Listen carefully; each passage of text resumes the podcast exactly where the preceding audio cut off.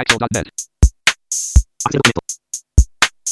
Axel.net.net. こんにちは。アクセシビリティの情報サイトアクセルがお送りする、ポッドキャスト第75回、2015年8月19日頃配信予定号です。中根です。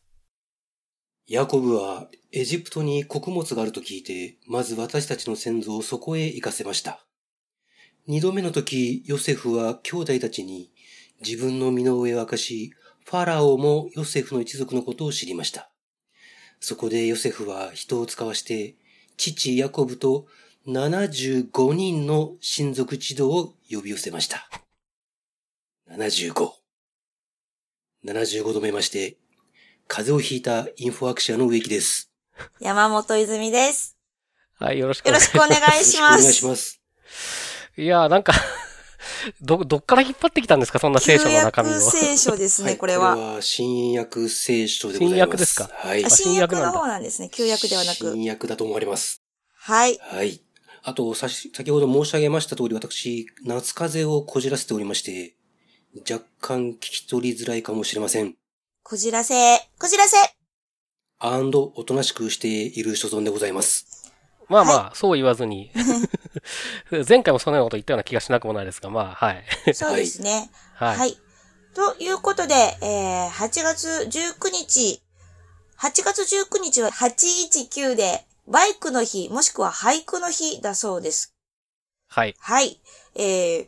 俳句がいいですか？バイクがいいですか？選ばせるんだ。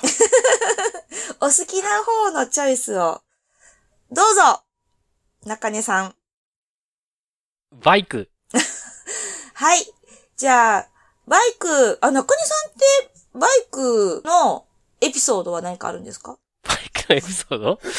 や、バイクのエピソード、まあ、だからあれですよ。あの、の、当然乗れないけど、あの、えっ、と、なんていうんですか、ああいう、こう、キックスタートのバイクのエンジンをかけるのを子供の頃に近所のおじさんにや、やらせてもらって遊ばせてもらったっていうことはありますけどね。そんなもんですね。ね。まあ、あとバイクじゃないですけど、あの、スノーモービルに乗ったことがあります。おスノーボービル、あれは、え？雪山ですか？えーっと、アラスカの平原です。アラスカ。はい。すごい、それは寒そ寒いです。う。ねえ。最高気温がマイナス、摂氏でマイナス7、8度？最高気温が。はい。すごい。え、それめっちゃ早いやつじゃもう、耳ちぎれそうですよね。いや、まあそうですね。あの、帽子かぶりってましたけどね、もちろんね。おー。あの、早、早く、かなり、あの、スピード出そうと思えば出ますね、あれはね。へえ。結構それ、い、あのー、スノーボービルでじゃあ結構長い、わーって遊んで、カーブしいや、たりとか。まあ、なんか、ちょっとした、なんていうんですか、体験ツアーじゃないけど、みたいなやつなので、あの、そんなに広くないところだけど、まあでも、とは言っても、まあ、だだっ広いんで、はい。あのー後ろに、えーその、スノーモービル遊び場のおじさんが乗って一緒に、へえ。それでこう教えてくれながらっていう。なるほど。やつでしたねはい。植木さんはハイクとバイクはどっちがいいですか？ちょっと今ですね、鳥肌が立ってるんですよ。へえ、何があったんですか？実はですね、はい。夕べ、バイクを運転してる夢を見まして、ほう。私、バイク、ゲンチャリも含めて運転したことないんですが、そうなんですね。なぜかバイクを運転している夢を見たのが夕べのことですと。ほう。はい。それだけでなくですね、はい。前回はい。74回目の74オ回目の。ープニング、はい。はい。アクセシブナッシーを投入しました。はいはい。ですよね。これはあの、アクセルミートアップ009のはい。懇親会の二次会で、はい。まあ、このオープニングネタの話になりまして、ええ。はい。その時中根さんにですね、はい。次の74回目はどうせふなっしーでしょうと、言ってたような気がするね。はい、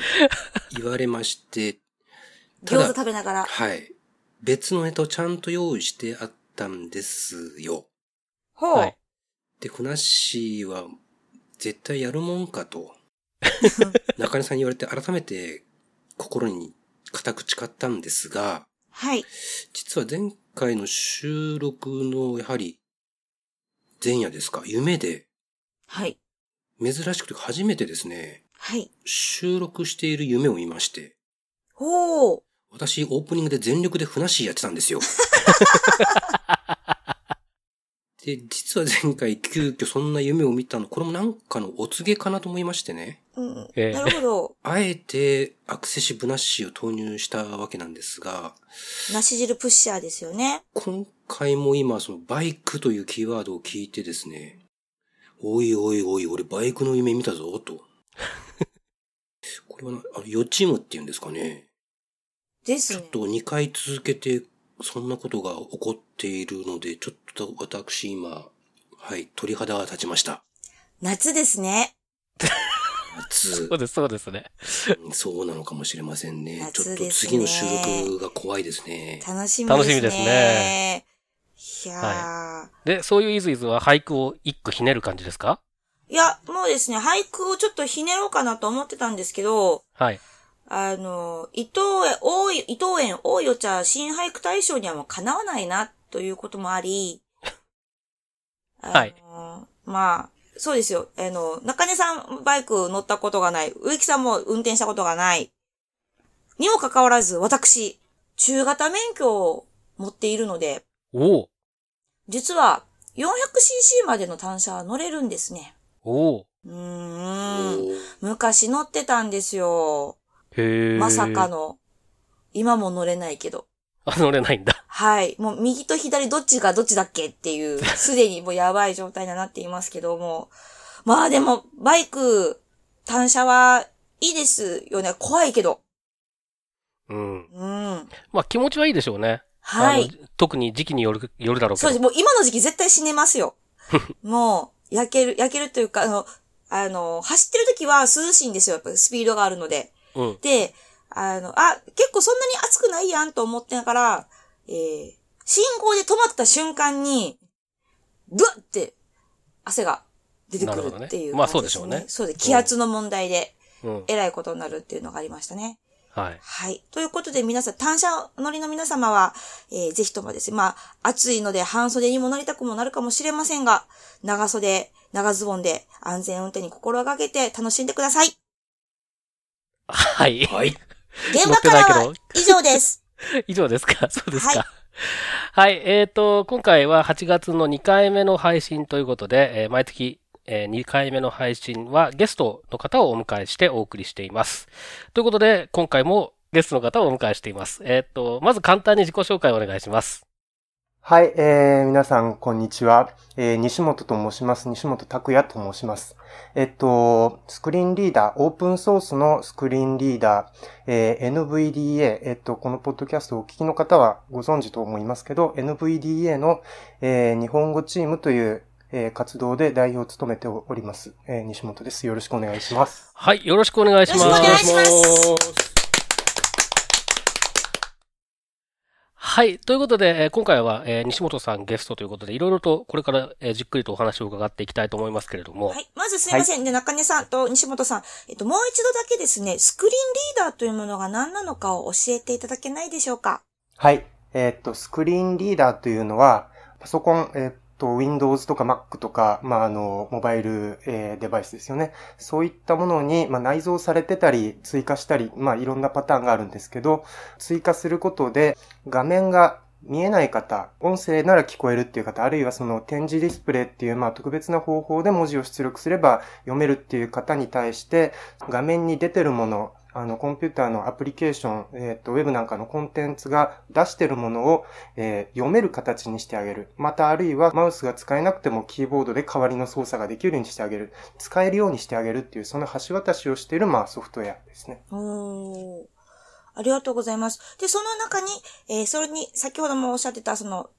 もともとパソコンとかスマートフォンにも入っていますけども、自分たちでインストールもしたりするっていう、たくさんいろんな種類のソフトがあるうちの一つが NVDA ということですよね。はい。そうです。えっ、と、はい NVD は、まあ、Windows 用の、まあ、無料で手に入るスクリーンリーダーっていうことですね。ありがとうございます。えーということで、まあ、あのー今もありました NVDA、えーの開発に NVDA 日本語チームという形で関わって、えーいらっしゃる西本さんなんですけれども、あのー今回はね、その NVDA のことを中心にいろいろとお話を伺っていきたいと思います。はい。あのーまあ、まずその、もう NVDA 日本語チームに関わるようになってどれぐらいですか？えっと、僕 NVDA の日本語化そのものに関わったのは、あの、2009年からなんですね。うん。えーっと、それで NVDA 日本語チームという今の組織の体制になったのが2012年かな。はい。その、2009年っていうと、まだ NVDA って多分、えー日本ではほとんど知られてなかったと思いますし、そうですね。はい。あと、英語圏でもまだそんなにこう、なんていうんですかね、評価が定まってないというか、そ、そこまで評価が高いスクリーンリーダーではなかった、えー時代だと思うんですけれども、はい。その時代にどういうきっかけで、これに関わることになったんですか、えっとですね、あの、ちょっと僕い、最初に僕自己紹介で言い忘れたね。今僕ね、広島県広島市っていうところに住んでるんですね。はい。で、えっと、住んでるんですけど、あの、その2009年、10年頃というのは僕は東京で大学の教員をしておりました。はい。それで、その時に、あの、まあ、いくつか関わってた研究分野の中に、その福祉情報工学、えっと、いわゆるその、障害者を支援する情報システムのまあ研究っていう分野で、僕は福祉情報工学研究会っていう、これ電子情報通信学会の研究会の幹事をやってたんですね。ああ、なるほど。はい。で、えっと、まあ、その幹事をやるきっかけというのも、まあ、そういう分野にいろいろ入る、まあ、あの、元々の興味というのがあって、僕は音声認識とか音声合成とかそういう、まあ、対話システム、インターフェースみたいなことにもともと興味があった中で、えっと、音声合成の使い方としてこういうことに興味がない、やってみないみたいに言われて、もう、かれこれ2000年頃ですから、14、5年前頃に、まあ、初めて関わったのが、視覚障害者用のキーボード練習ソフト。あの、打ち込みくんという名前のソフトを開発するお手伝いをしたのが、まあ、この分野に入るきっかけだったんですけど、えーその時は僕は京都で大学の教員してました。で、それから東京に移って、そういう、まあ、研究とそういう学会の活動をしてた中で、えっと、一つは身近に Web アクセシビリティの標準化をやられてた先生がいて、えっと、そういう方といろいろ情報交換をしたり、まあ、あるいはその研究の学生さんの指導のお手伝いとかしてたっていうのが一つ。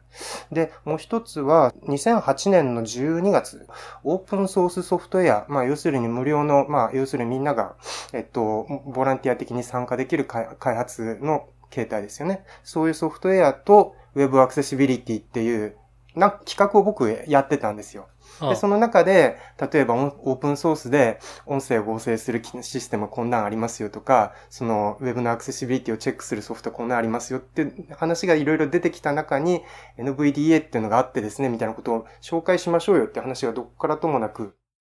来たん。それで、三井リンクスさんとか、そういった、えっと、NVDA、まあ、もともと日本で細々と普及させたり、翻訳をしたりみたいな活動をしてた方々に僕も手伝うようになってたんですけど、ずっと僕言われてたことがあって、西本さんにもっと積極的に関わってもらって、その日本語の読み上げの音声エンジンで、当時 NV、今も本家版はそうなんですけど、日本語の合成ができなかったんですね。うん。えーっと、それで、日本語の音声合成を西本さん入れられるでしょって言われて、うん、わかりました、なんとかしましょうっつって、まあ、手伝い始めたのが一つと、あともう一つの当時のハードルが、日本語のかな漢字入力の読み上げができなかったんですね。うん。その二つが、その当時の技術的課題で、まあ、これがなんとかならないことには NVD 日本では普及しないよねというふうに言われてて、えっと、2009年ぐらいに割と定期的にミーティングをするようになって、そこでまあ僕も時々、あの、顔を出して、うん、どうやったらいいかねとかいろいろな話をしてたんですね。で、進みはしなかったんですけど、NVDA のあの開発に使われてる Python っていうプログラミング言語があるんですけど、その Python のプログラミングで活動している人たちも一緒にそういう勉強会に来てくれるようになったりして、ちょっとそのプロジェクトそのものが一定いろいろ情報交換ができるというか、盛り上がるような状態にだんだんなってきてたんですね。というのが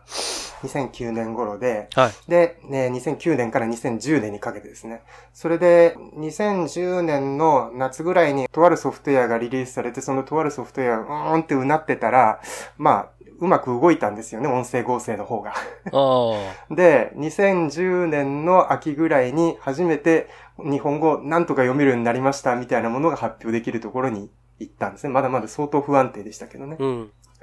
というような状態で、あと、かな漢字入力の対応をやりたいって言ってたボランティアの人がね、広島の、あの、県北に在住の人がいらっしゃって、はいその人がね、東京にね、勉強会のたんびにね、高速バスで来てたんです。で、僕も実は実家が広島なんで、あ、なんか同郷の人がこうやって頑張ってくるのすごいなとか思ってたんですけどね。そう思いながらも、まあ僕はまだあんまりそこではメインではなかったんですね。うん。なかったんですけど、もう2011年の2月ぐらいから、なんかちょっと僕ももう一息ここに関わりたいなと思ってたところに、3月に東日本大震災が起きたんですね。はい。で、なんか震災で人生変わったってなんか、前もどなたかのゲストの方がいらおっしゃってた気がしたんですけど、私もなんか震災の時にちょうど仕事辞めようとしてて、で、仕事辞めようとして次にやりたいことってそんなに固まってなかったんですけど、で、あの震災の中でな皆さんもそういうこと時々思われたと思うんですけど、その情報が手に入る入らないで生きる死ぬとか、ね、あの、いろいろやっぱりシビアな状況があったわけですよね。それで、なんか僕漠然とやっぱりその、まあ、東京の中でさえ混乱してた状況の中で、なんかやっぱりその自分が今までこういうそのスクリーンリーダー活動中途半端に関わってきたことで、今この NVDA の状態だと、これでなんか震災で困ってる人が救われるって状況はもう全然無理だよなと思ってすごいやっぱ僕がっかりしたと同時に、やっぱりここしばらく本気でやってみようみたいなことを思ったんですね。うん。それで、あの、仕事を辞めるとこまでしか決めてなかったんですけど、とりあえず広島帰って、広島から東京に通ってきてくれてた、あの、ボランティアの人と一緒に、広島で NVDA の日本語化の続きをやり始めたんですよ。というのがきっかけで、だから僕最初に作ったのは NVDA ユーザー会広島っていう団体で、ー。で、そ その団体がやってることをもうちょっとちゃんとオーソライズしてもらうために、次の年に NVDA 日本語チームという形できちんと体制を作り直したっていうのが、実はあの。順番なんですね。なるほど。まあでも確かにその震災は大きいですよね。特に情報に関わってきてると、その僕自身もかなりそこは強く思いましたね。実際その今使えてる支援技術があるからこの程度で済んでるけど、これがなかったら東京にいてすら結構辛いだろうなっていうのは容易に想像できたので、あの時は。はい。ええだから、まあ確かにそこで、あの、一つでも使えるものが増えることが重要だし、その中で無料でちゃんと使えるものっていうのがあるっていうことの心強さっていうのはすごい大きいですよね。そうですね。スクリーンリーダー、ベンダーさん、あの、どこもやっぱりその被災者対応みたいなことをね、あの、割と迅速にされてて、それはそれで、あの、素晴らしいことだと思うんですけど、やっぱりこのライセンスを気にしないでどこに行っても使えるとか、あるいはその NVD のメリットとして、まあ、インストールしなくても、例えば、あの、借りたパソコンにちょちょっと USB 挿して実行みたいな使い方もできるとか、まあ、その使い方の上ですごいフレキシビリティがあるので、この NVDA がもし、ああいう災害が次に起きた時になんか皆さんの役に立つ状態になってたら、またやっぱりちょっと変わってたんじゃないかなみたいなことはすごく思ったんですよ。そうですよね。だから例えばその、極端な話、えっと、非常持ち出し袋の中に NVDA の入った USB メモリーが1個入ってるか入ってないかで。避難先にあるパソコンを使えるか使えないかっていうところになってくると思うんですよね。はい。あの、まあ、今少しお話すでに出てましたけれども、日本語化する上での一番苦労したこと、苦労することって何でしょうか？あのですね、最初はとにかくね、NVDA は日本でこんなに追加の開発しないといけないんだっていう、そういう形でね、孤独に頑張ってたんですね、最初の1年ぐらい特にね。で、でね、2012年の春に NV アクセス、かあの NVD を開発してる非営利組織ですよね。はい。彼らからとあるメッセージが出て、はい。それは何かっていうと、その中国語、えっ、と、韓国語、日本語、かな、あの、文字入力、まあ、いわゆるインプットメソッドって呼ばれてる仕組みですよね。そのインプットメソッドの対応を僕たちやりたいんで、ファンド出してくれっていう、ファンドを出してくれという話が来たんです。へそこではそこで初めて、その、マイケル・カラン、ジェームス・テイ、あの二人が、やっぱりそうやって、あの、こっちを意識してるんだっていうことうが、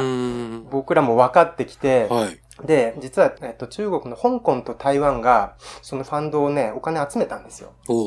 で、これは素晴らしいことで、その、いわゆるその Windows のそのかな漢字変換の IME の API って割と言語に依存しない部分がたくさんあるので、僕らがすごい必死になっていろいろね、デバッガーとか、あの、駆使して、あの、うまく安定するシステム作れなかったんだけど、やっぱり彼らがきちんとやったらできるし、それを中国語の人たちが後押してくるくれるっていうのはいいことだなと思ったんですけど、と同時にやっぱり一つの心配は、なんか中国語だとうまく動くけど、日本語の入力だとうまく動かない NVDA になっちゃうとまずいよな、みたいな。はい。だから僕たちやっぱりそこでやっぱりあの僕たちというか僕はそこですごい意識を変えて頑張ってすごいプログラムを書いて開発することよりも世界のみんなと仲良くする方が大事だって。うん。そこに意識を変えたんですね。それで2012年の6月に僕はまずいろいろつてをたどって台湾に自腹で行って、台北で NVDA の台湾のあの中心人物と会って、いや、日本語もこういう風にやろうとして、俺たちここまで頑張って、俺たちまだのユーザーもいないし、そんなにまあ資金源もないので、ファンドには協力できないけど、一緒にやらせてくれと。へー。お願いしに行ったのよ。台湾の方っていうのはどういう方がやってらっしゃるんですか？台湾はね、えっと、いわゆる音声図書、録音図書の制作とか配布をしているデジタルトーキングブックアソシエーションっていうところの活動として NVDA のまあそういう啓蒙、教育活動をしたりとか、そういう翻訳に関わるボランティア育成したりとか、そういう感じでした、台北。日本で言うと展示図書館的な感じですかね、じゃあ。あ、そうですね。うん、うん、うん、うん。そこがやってて、それで次に僕がやったのは、その、これは Python のコミュニティの人に協力してもらったんだけど、日本で NVDA の国際ワークショップをやると。で、台湾の人に来てもらって、で、えっと、オーストラリアから開発者を呼んで、あの、この、今、皆さんがお金を出しているプロジェクトについて、日本に来てもらって、一緒に日本語のことを あの考えるきっかけを作りたいと。はい。考えてもらうきっかけを作りたいと。はい。言って、2012年の9月に東京にマイケル・カランさんを、この時僕初めて彼を呼んで、はい。で、その、呼ぶお金なんかをみんなに出してもらったりとか、その Python の日本のカンファレンスの人に支援してもらったり、あともう台、台湾の人は台湾の人の彼らのお金で来てもらったりとか、そうやってね、人を呼んでイベントをやったんですよ。なるほど。で、そのあたりで、あ、なるほど、日本にこうやって NVDA のことを頑張りたい奴がいるんだな、ぐらいの認知をやっぱりしてもらうところから、で、ちょっとずつ、あの、彼ら、彼らとしては中国語対応で一通りファンドのプロジェクトは終わったんだけど、まあその後も、まあお前らお金出さないけどいろいろ口出ししてくれるようになってよかったみたいに言われてんのかどうかわかんないけど、うん、まあ一応動き始めたんですね、僕らね。うんうん、それ、それをだからベースにして僕らはそれにできるだけ乗っかるように日本語版っていうのを、まあ作り方をやっぱアプローチを変えて、僕らが追加でやったところっていうのはもう、あの、できるだけその本家の人たちが上手にやってくれたところをうまく使うようにしたんですね。はじゃあまあその体制を作っていくところまでがやっぱり結構大変だったっていう感じですかね。うん、体制はまあ今も完璧にはできてないんですけど、えー、少なくとも、あの、やっぱり日本語チームっていう名前で活動はしてるんだけど、その NVDA 日本語版プロジェクトっつってなんか独立したものを作るプロジェクトではなくって、NVDA っていう世界の大きなコミュニティの中の日本語に関わることをしているチームが今も暫定的にその派生版を作ってますという意識にできるだけ変えていこうとしたんですね。今もそうですけど。で、まあ、ちょうど今そういう話の流れですけれども、その NVDA、うん、まあ、あの、今の話にありましたけど、いわゆる本家版っていうふうに我々が呼んでる、はい、まあ、NV アクセスが開発してリリースをしているものと、はい、えー、NVDA 日本語チームが、まあ、それに手を加えて、えリリースしているもの、まあ、いわゆる NVDA 日本語版というのがあるわけですけれども、はいはい、あの、NVDA のことよくわからない人にとっては、これどっち入れればいいかよくわからないっていうことがあるのかなっていう気がするんですけれども、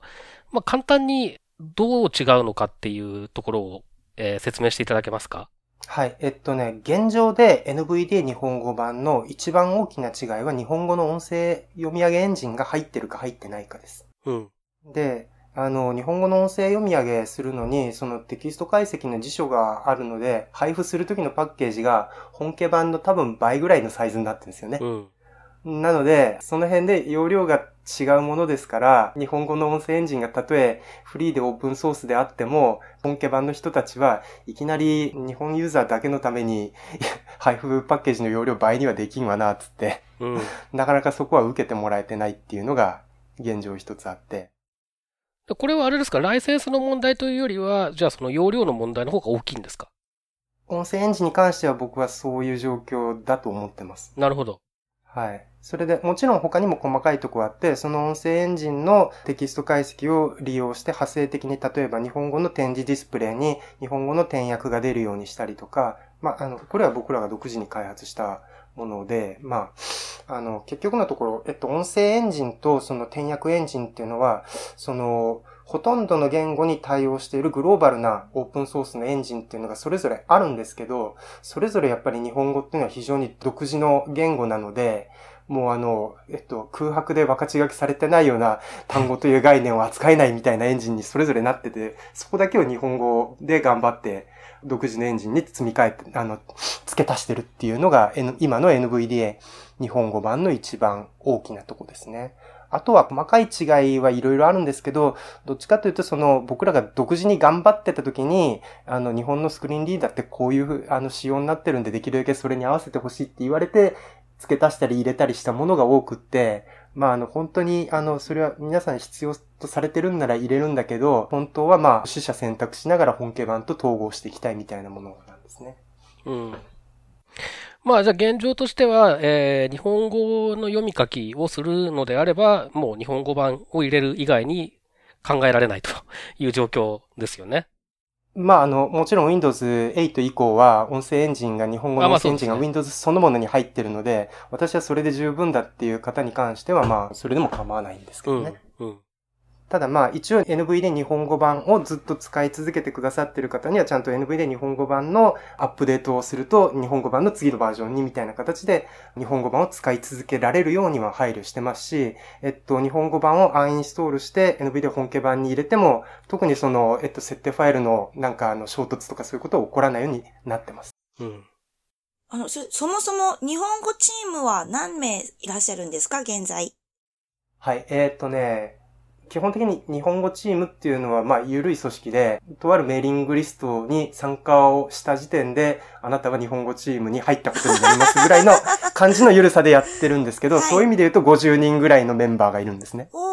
で、で、実動で頑張ってる人は、まあ、あの、ほとんど僕と、時々案件によってプログラム書く人、またすぐ離脱する人みたいなことがずっと繰り返されてきて、で、えっと、今年に入ってから、サブで翻訳をやってくれるボランティアの方の活動が始まって、だから今安定して動いてるのは、まあ、基本的にね、開発をしてるのは二人。おー、すごい。ただ、まあ、あの、本当にリリースするたんびになんかインストールして、いろいろ細かいところをチェックして、ここがおかしいですよとか、ここは、あの、えっと、こうなってますみたいな報告をすごい熱心にした、してくださってる方はいらっしゃるので、まあ、そういう方も含めると、まあ、あの、10人ぐらいは、まあ、あの、アクティブに参加してくださってる。へえ、すごいですね。もう一つ私質問があって、あの、NVDA の本家が新しくなりましたって言ったら、本当にもう数週間後には日本語版はい。がアップデートされましたっていう風に、いつもニュースで見て、すごい早いなと思ってるんですけど、その速さっていうのは何がポイントになるんですか、えーっとね、あのーまあ、あの、一つは僕が慣れたからっていうのなんですけど、あ、慣れがあるんですか？あのー実際あの本家がリリースをする直前がどうなってるかっていうとですね、はいそうか、ちょうどポッドキャスト、あれでしょ ?8 月19日ですよね。はい。はい8月19日だから、多分、えっとね、リリースが直前なんですよ、これ。えっと、本家がですか？はい、本家が2015.3っていう、はい。次のバージョンのリリースの直前なんですね。それ、で、えっと、例えば、8月30日に、まあ、例えばですよ、あの、はいリリースされるとするじゃないですか。そうすると、8月の、例えば1日とか2日とかそういうタイミングで、その、もう、機能の開発はここで終了、停止します。で、こっから2週間は翻訳の人頑張ってくださいっつって、それで40カ国ぐらいの人が一斉に翻訳の最後の詰めをやるんですよ。へえ。で、まあ、これストリングフリーズって呼ばれてるタイミングなんですけど、このストリングフリーズの間は翻訳をしながら最後のバグというか不具合調整をするんですね。で、それが終わると、リリース候補版っていうのが出て、まあ大体1週間ぐらいで、まあほぼ何もなければ、あの正式版に昇格するっていう形で、最後の1ヶ月ぐらいっていうのはピタッと開発の動きが止まるんですよ。なるほど。で、そのタイミングをうまく利用して、NVDA 日本語版の準備をしています。すごい。でも、うわ、というか、その、いつ出るかタイミングかによって皆さん、その、ふ普段のお仕事もあるので、スケジューリングがあったりとかもするんですよね、きっまあと。そうですね。まあでも基本的には僕が個人のスケジュールを頑張ってるぐらいで、まあでもあの、NVDS そのものが2月、5月、8月、11月っていう風にこの次のリリースする時期を割ともう決めてくれてるので、去年、一昨年ぐらいから、もう大体もうそのスケジュールでまあ動くという、あの、割と先が読める体制になってますね。はい。なんか、あの、大体オープンソースのプロジェクトってそういうリリースサイクルがちゃんと回り始めるとね、結構順調になるので、まあ、あの、NVDA がそういう風になったっていうのを見て、お、これは今後ちょっと期待できるなと思ってた記憶がありますけどね。で、やっぱり今のソフトウェアってそうでないとやっていけないっていうものが非常に多いですよね。例えば、ブラウザーで言えば Firefox が6週間ではメジャーバージョンアップするっていう、うん。そういうもうあのサイクルでバージョンアップするっていう、まああの流れになってますし、Chrome なんかもいつの間にかバージョン上がってるし、ね次は Windows 10になるともう Windows 10はいつの間にかバージョンがね、あのいつの間にか最新になりますみたいな世界なので、ちょっとずつやっぱりソフトウェアが進化していく、変化していくっていうものに対してやっぱりそのギャップが大きくならないうちにうん定期的に埋めていくっていうものがスクリーンリーダーとしてもやっぱり今時代のね、要求なんだろうなと思います。そうですね。やっぱりその、まあ、あの、特定のベンダーを批判するつもりは全くないんですけれども、えっ、と、結果としてそういうコメントになるんですが、あのーそれこそ今あったように Firefox6 週間に1回、えーバージョンアップしていきますと。はいそうすると1年の間に8回バージョンアップするわけですよね。そう、メジャーバージョンアップがあると。そうすると当然、あの、機能的にも全然違ってくるし、場合によっては UI が変わる場合もあるわけですけれども、NVDA の場合は Firefox2 回分のバージョンアップをキャッチアップする形で、まあ一応、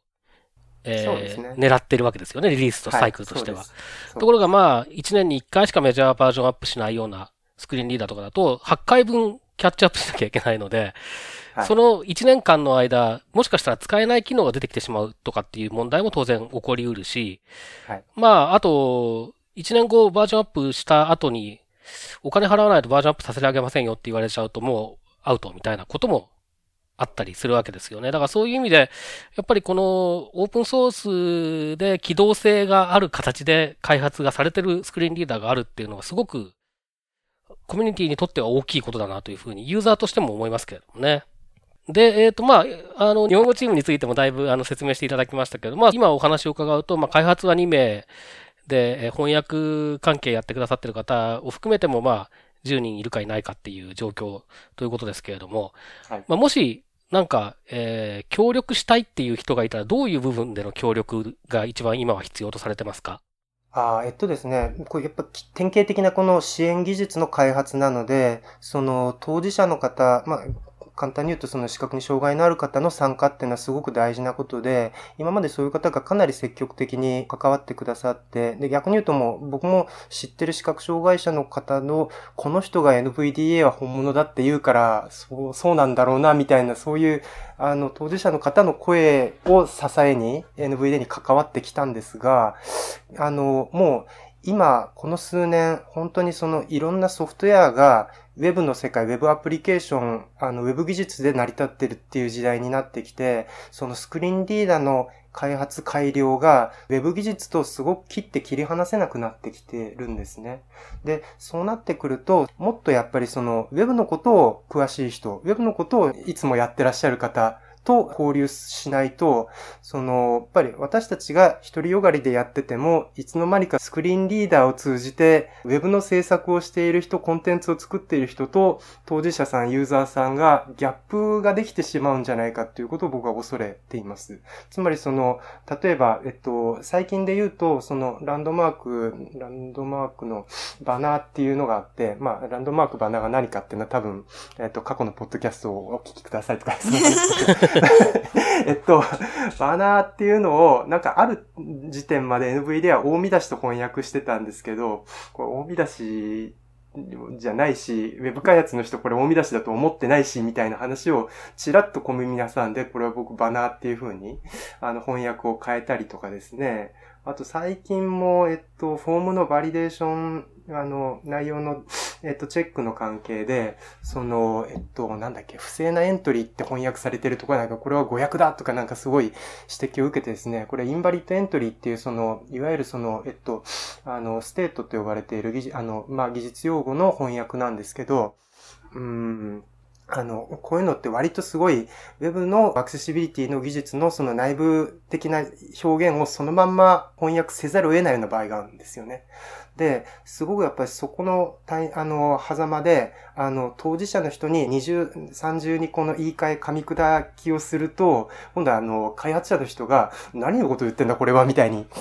なると思うんですね。で、そこですごい僕は日々悩むことが増えています。あの、もう一つ一あの例を言うと、最近あの、スクリーンリーダーで色の読み上げっていうのをいろいろ、色だけにいろいろ、あの、できるように ちょっと改良が進んだんですけど、この、いわゆるその、ウェブカラーのカタカナでしか表現できないような、あの、色の名前がいっぱいあるわけですよ。あ色は基本的たくさんいろんな、そうですよね。難しい名前が多いですよね。ねなんか、アイボリーとかじゃまだマシな方で、はい。ねなんとかブルーとかいっぱいあるじゃないですか。はい。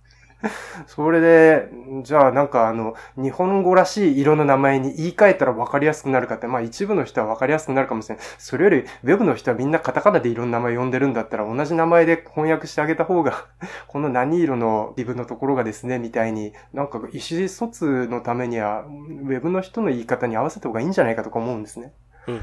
というようなこともあって、僕はもっとウェブの人に、やっぱりいろいろ NVDA の使い方を、まあ、知っていただいたりとか、あるいはその NVDA を使ってこうチェックするんです、みたいなことを分かってもらいながら、でもここはこういうふうに NVDA 側がなってると、お互いにもっとハッピーなんじゃない？みたいなことを、ウェブの人に教えていただける機会をもっと作りたいなと思ってますけどね。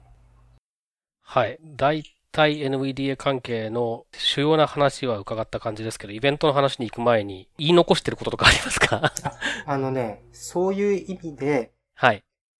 NVDA 日本語版と本家版の違いってさっきちょっと言いそびれたことがあったんですけど、はい。えっと、特にその Web の技術への対応に関して、NVDA 日本語版と本家版は基本的に同じになるようにあの、私たちは日本語版を作ってます。つまりその Web アクセシビリティのチェックに使う上で、日本語版だと動かないけど本家版だと動くとか、あるいはその逆に本本家版直ってないけど日本語版だと直ってるっていうこともないように、私たちは作ろうとしてます。うん、というのは、やっぱりスクリーンリーダーのバージョンに関して、これ以上やっぱりその、できるだけ皆さんを混乱させたくないということと、あとその、その Web 関係のサポートであれば、日本語版が独自に改良とか、たとえ簡単に直せそうな仕事であっても、我々が直すよりも本家に直せって言ったり、僕らが作れそうな時は本家にパッチ当てる方が、あの、両方が直ってハッピーだろうと。うんいうような状態で、ウェブに関しては本家版と日本語版は違わないという前提で私たちはやってます。うんまあだから本当にあれですよね、日本語版っていうのは基本的にその日本語っていう言語を扱う上で必要な、まあ機能が追加されているというのが主な違いで、それ以外はなるべく本家版と同じようにするっていうポリシーなわけですよね。そうです。はい。はい。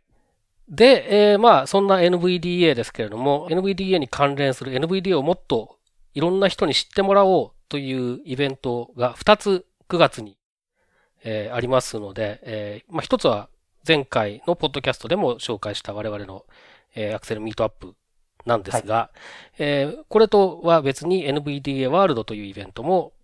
えーはい。あります。ということで、えーちょっとこのイベント2つについてお話をしていきたいと思いますけれども、まず、えー最初にあるのがですね、えー9月12日の土曜日、はい。えーに開催される、これは、えー朝の10時から夕方の5時かな、はい。えーに開催されます NVDA ワールドというイベントですけども、これはまあ、あれですかね、えー基本的にはユーザーを対象にしているというふうに考えていいんですかね？そうですね。あの、特にそう限定はしてないんですけど、その流れとしてやっぱりその2013年、14年で今年3回目なんですけど、NVIDIA 日本語チームって基本的に開発をするコミュニティで、あんまりあの、例えばサポートをしますとか、なんか教育をしますとか、そういうことはしないという前提で活動してきたんですけど、ただ僕は、その、黙ってると、なんかいつの間にか、あの、本当はそういう使い方じゃないのにとか、本当はそういう話じゃないのにみたいなことが誤解が広がることもあったりとか、あるいはこういう考え方で使われてるっていう考え方知ってもらったらもっとこういう使い方で NVDA と向き合ってくれるのにな、みたいな。やっぱりそういう正しく僕らが伝えたいことが伝わることも NVDA の普及活動の一部だと思うようになって、それでエンドユーザーの方向けの情報発信イベントっていうのを3年あの前から始めてるんですね。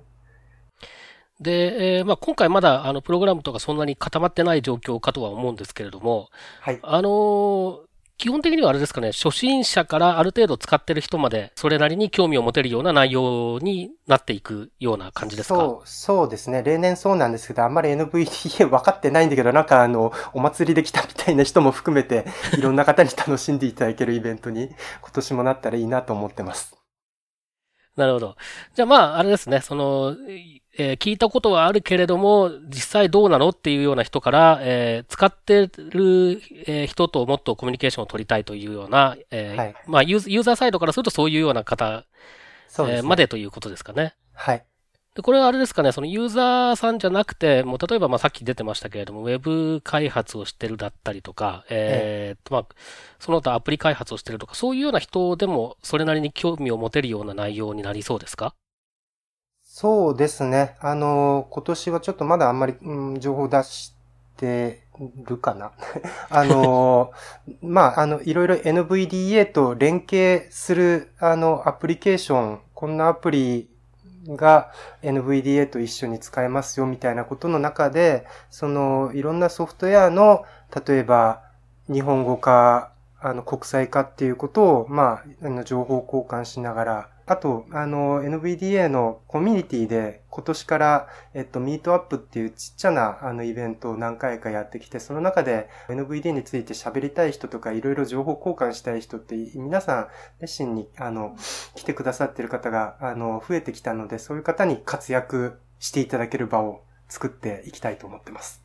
なるほど。じゃあこれはもうすでに、えー申し込み、参加申し込みと、あとも発表申し込みもかな、えーはい始まっているという状況ですかね。はい、えっと、参加費も無料です。で、はいえっと、あの、告知ですけど、えっと、nvda.jp、あの、NVDA 日本語チームの、えー www.nvda.jp から、えっと、NVDA ワールドの情報をご覧ください。で、コンパスっていうサイトで参加申し込みをしていただけるようになってます。はい。で、えーその次の日に、はい。あのー西本さん NVDA ワールドで東京来てるからっていうんで、無理やりお願いして、うちが 主催するイベントは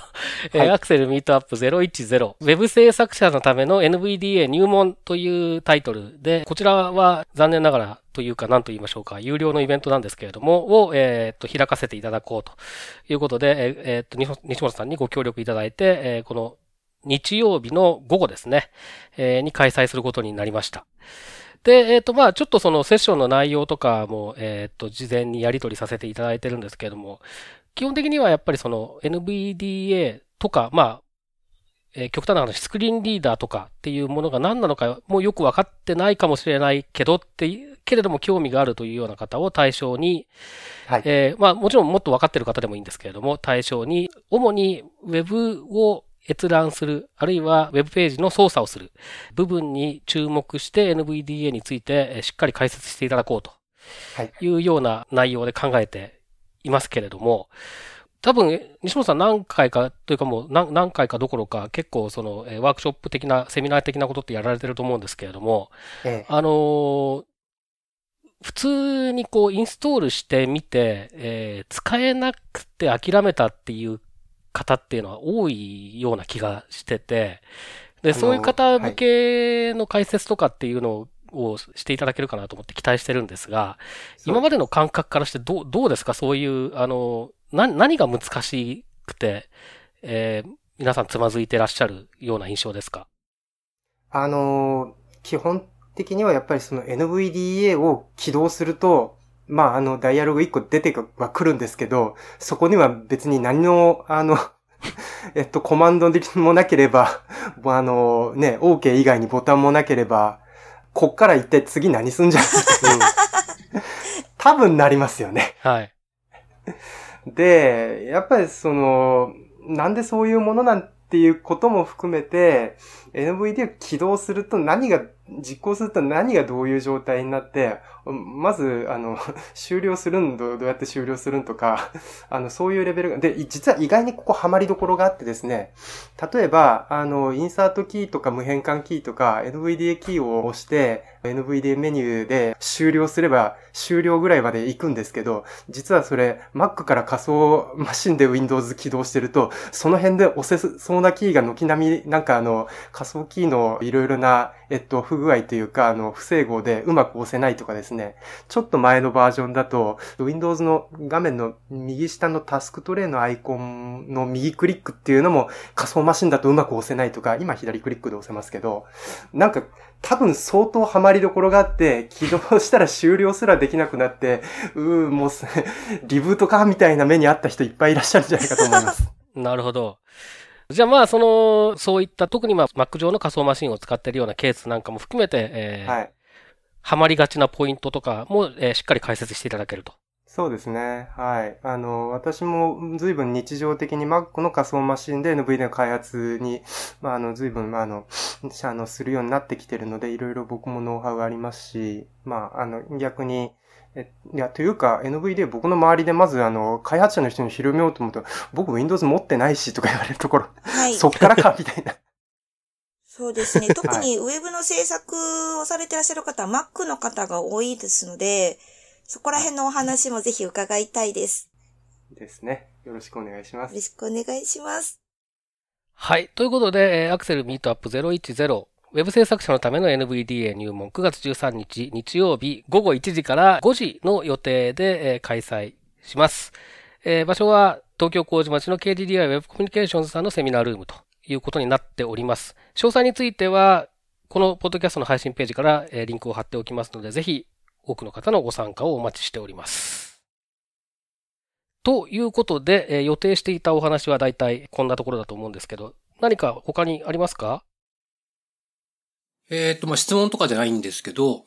あの、僕毎年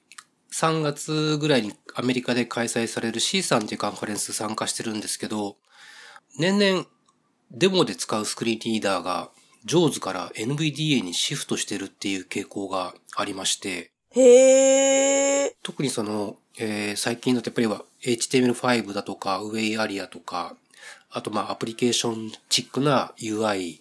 のデモンストレーションで、だいたいスクリーンリーダーで読み上げるっていうと、NVDA 使うデベロッパーの人が向こうでは増えてきてるんですよ。なんでまあ今回そのアクセルミートアップでやりますけれども、日本でもそういう傾向が出てくるといいなと個人的に思ったりしてます。うん。そうですね。やっぱりおっしゃってるのを聞いてると、NVDA はやっぱりオープンなので、何かバグとか問題見つけたらチケットを作ることができて、で、ちゃんとこはいう対処してもらえるっていう、そのオープンなところもすごく評価されてるっていう感じがあります。うん。それはありますよね。やっぱりそのチケットを作って、それでユーザー当事者からもフィードバックがそれに対して、まあ、あの、重要なものならあるだろうし、どうでもいいものだったら無視されるかもしれないけど、そのユーザーコミュニティとちゃんと一緒になって取り組んでいけるっていうところは大きいんだろうなとは思いますよね。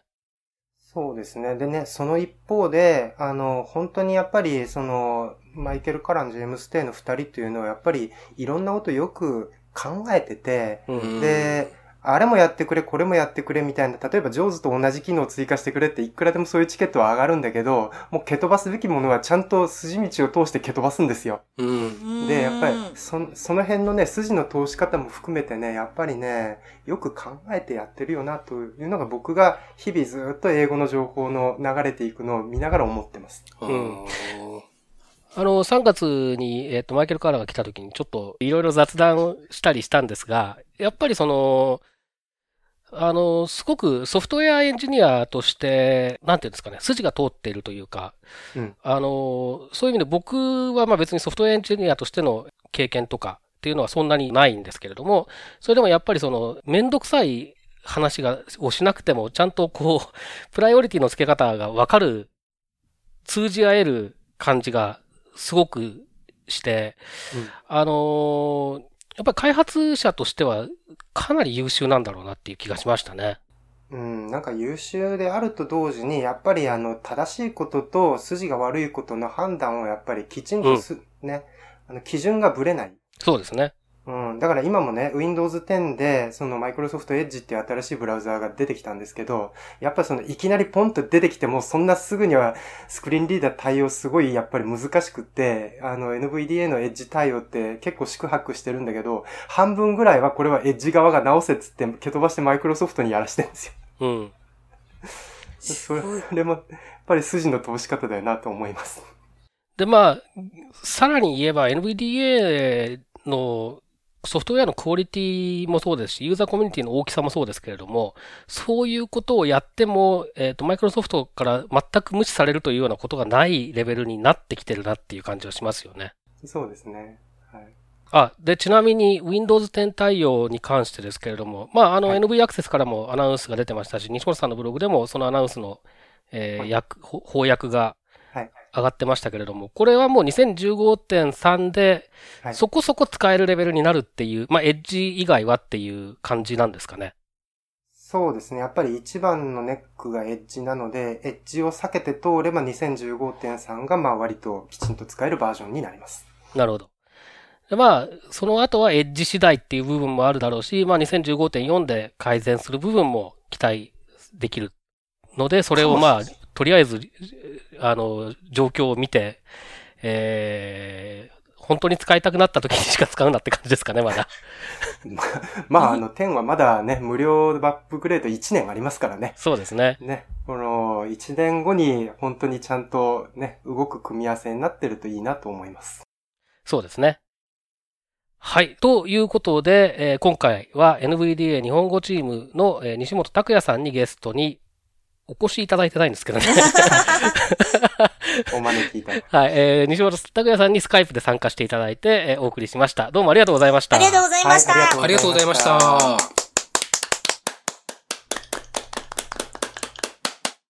ということで、本日のポッドキャストは以上です。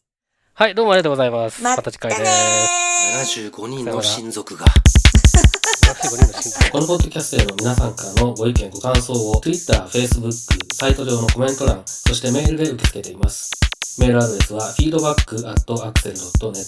feedback.axel.net です。なお、いただいたコメントなどをポッドキャストの中でご紹介する場合があります。それではまた次回。頑張ってすごいプログラムを書いて開発することよりも、世界のみんなと仲良くする方が大事だって。うん。そこに意識を変えたんですね。